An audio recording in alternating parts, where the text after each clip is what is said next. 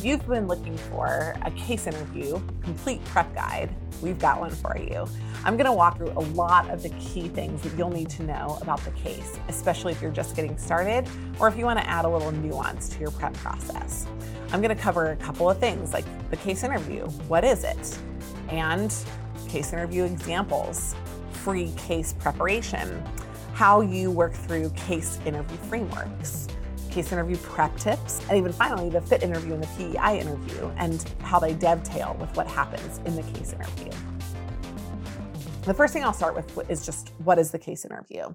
So, other than being a kind of evil design by companies, the case interview is a type of interview that uses real world business problems to test a candidate's business acumen and problem solving skills. It's not just knowledge, it's also process. And the case interview is an opportunity for you to say, instead of, have you done this before? Just show me how you do it. And it's a great opportunity for firms to assess a candidate's not only business and problem solving ability, but also their personality in the face of pressure. It is a very difficult test. By our best estimates, which the firms release in some years and not in others, so over the years we've had to make estimates around this, about 3% of people that apply submit a resume to a consulting firm, actually get accepted. And that limited, limited number go through a couple of processes. They go through a consulting resume review. They go through the consulting initial screen in some cases. They go through a resume review process. Um, and then they go through one to three rounds of interviews. So the case interview is a part of the interview process toward the end of that. And there's a big amount of attrition even in those rounds of interviews.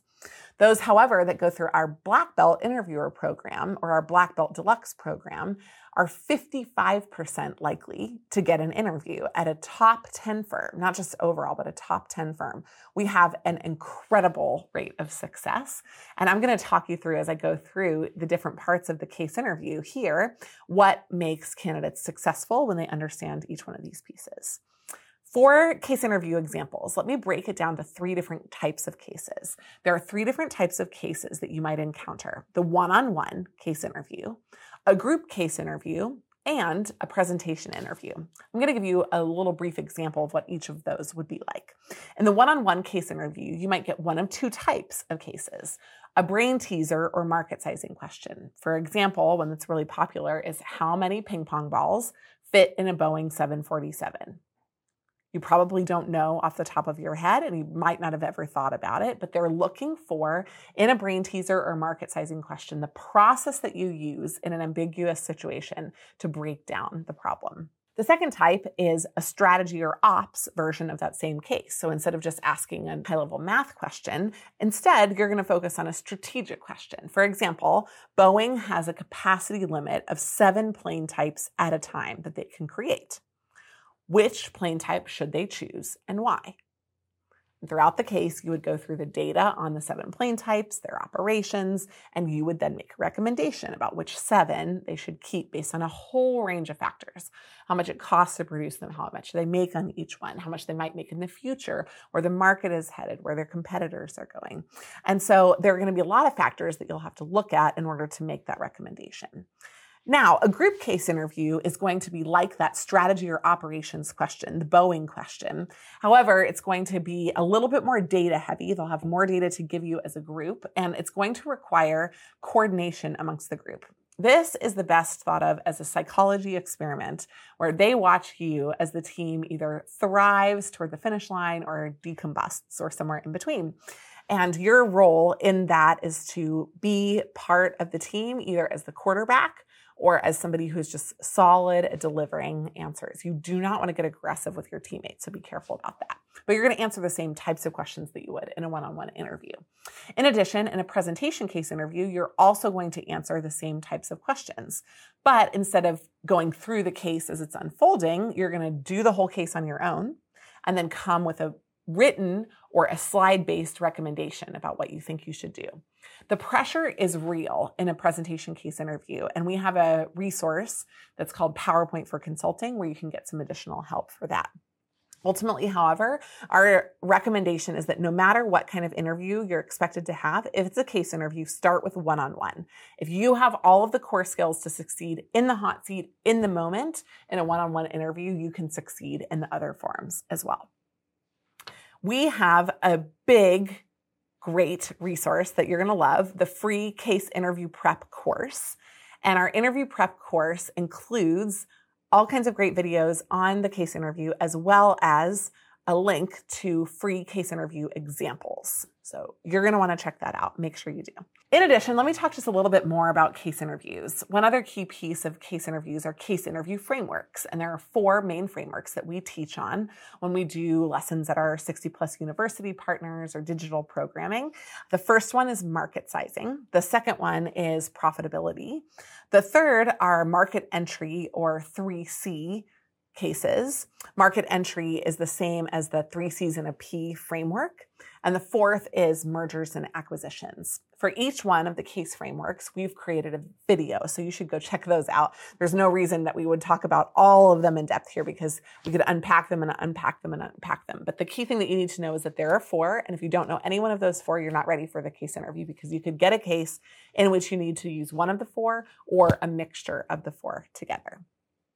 Now, we've got a long series of case interview prep tips that I'm going to run through really quickly. And you can just check the box. Did that, did that. Oh, didn't do that. Oop, didn't do that. Oh, did that, did that. So our goal is just to kind of hammer through these so that you make sure that in case interview prep tips, you've got everything that you need to make sure you're ready for the interview.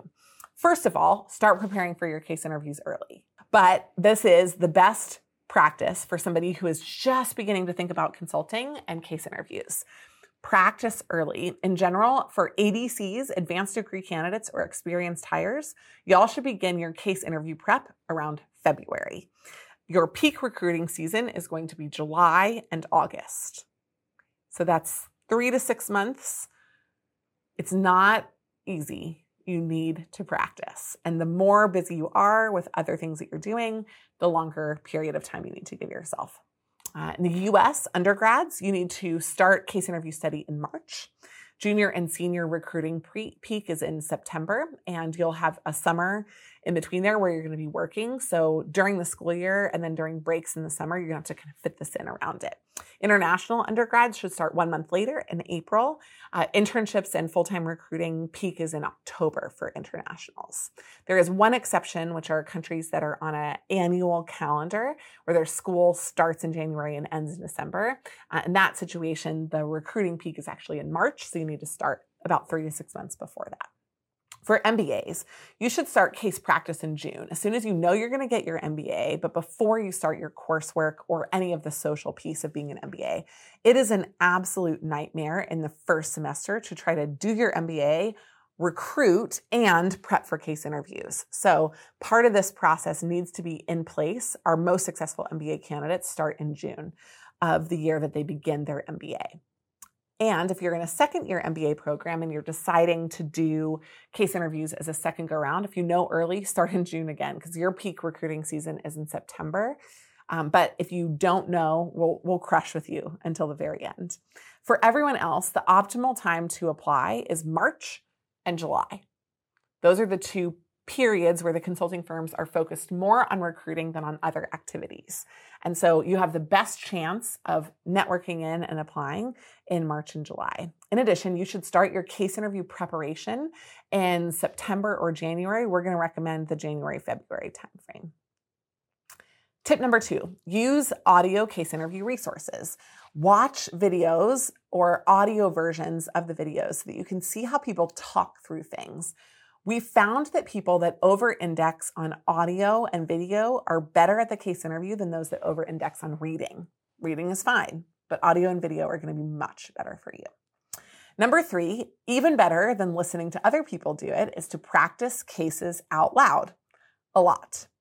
If you practice case interviews out loud, you're going to be much more successful in the case because you'll figure out what you do and don't know as you're trying to explain it one of the examples of this is if you've ever had something and tried to demonstrate mastery of it, sometimes somebody will ask you, Can you teach me? If you can't teach it, you don't have mastery of it. So the case interview is an opportunity to begin to talk through something to the point of mastery. For number four, quality case interview practice matters. What do I mean by this? If you practice well, you can use 20 cases. If you practice poorly, you'll need 60 to 100.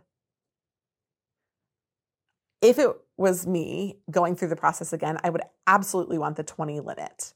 But that doesn't mean that I can practice the two the same way. I need to practice the 20 better. What makes it more effective? You've got two options. Number one, you need to review with a critical eye every performance you go through.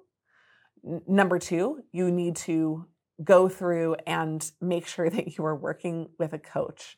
It can be a peer who is one level above you, or it can be an expert coach like the ones that are hand selected, the limited number of people that are on our team that are literally the best in the world. Um, it can be one of us or it can be one of them, but it needs to be somebody who will give you outside feedback that will push you further than you could go on your own. Number five, get comfortable with mental math. If you're not comfortable with mental math and you're used to using a calculator and Excel, it takes a little getting used to. So, again, three days before the interview, can we do it? Sure, we've done it. If we have our choice, we'd rather have you be getting comfortable with mental math over a period of time and revamping that muscle for you. We'll be right back after this quick break. Does case math freak you out? If so, join the upcoming Case Math Intensive happening Sunday, July 25th. In this three hour, fast paced deep dive, we'll cover the four steps to solve any case math problem, the six rules of mental math, and so much more, with applied examples and exercises for each type of math problem. You can learn more and grab your ticket via the link in the show notes. There are only 50 total seats available, so act today. Number six, start every case strong. There are four things that every interviewer is going to go through. Number one, what is the industry? Number two, what is the company? Number three, what is the key case data? Number four, what is the business problem? You need to provide a recap of all four of those things, gather information that you missed, and ask key clarifying questions. As long as you know what the four things are and you start with the recap and ask great clarifying questions, the interviewer in some situations has been known to say, oh, we don't need to do the rest of the case. If you start strong, you gain runway for mistakes or foibles later in the case. If you want to really get great at case prep, you need to make sure that you're adding hypotheses throughout the case. In some, stay hypothesis driven as you work through the entire case. What do we mean by that? Well, at the beginning, tell me what you think the answer is likely to be. What's the key focus area or the likely yes or no that you're going to come to? As you go through it, in each little point, say, I, I hypothesize that this is the most important area. Let's verify that with more data. So you're going to use hypotheses, big ones, for the whole case and the mini hypotheses as you go through the case. Number eight, be case specific. Make sure that your structure addresses the case. So in the Boeing structure, it wouldn't make sense to have something that included nothing about operations in it. If you just talked to me about the customers, and then if you talked to me about the competitors, we had nothing about operations, that wouldn't make any sense. Boeing is a huge operations company.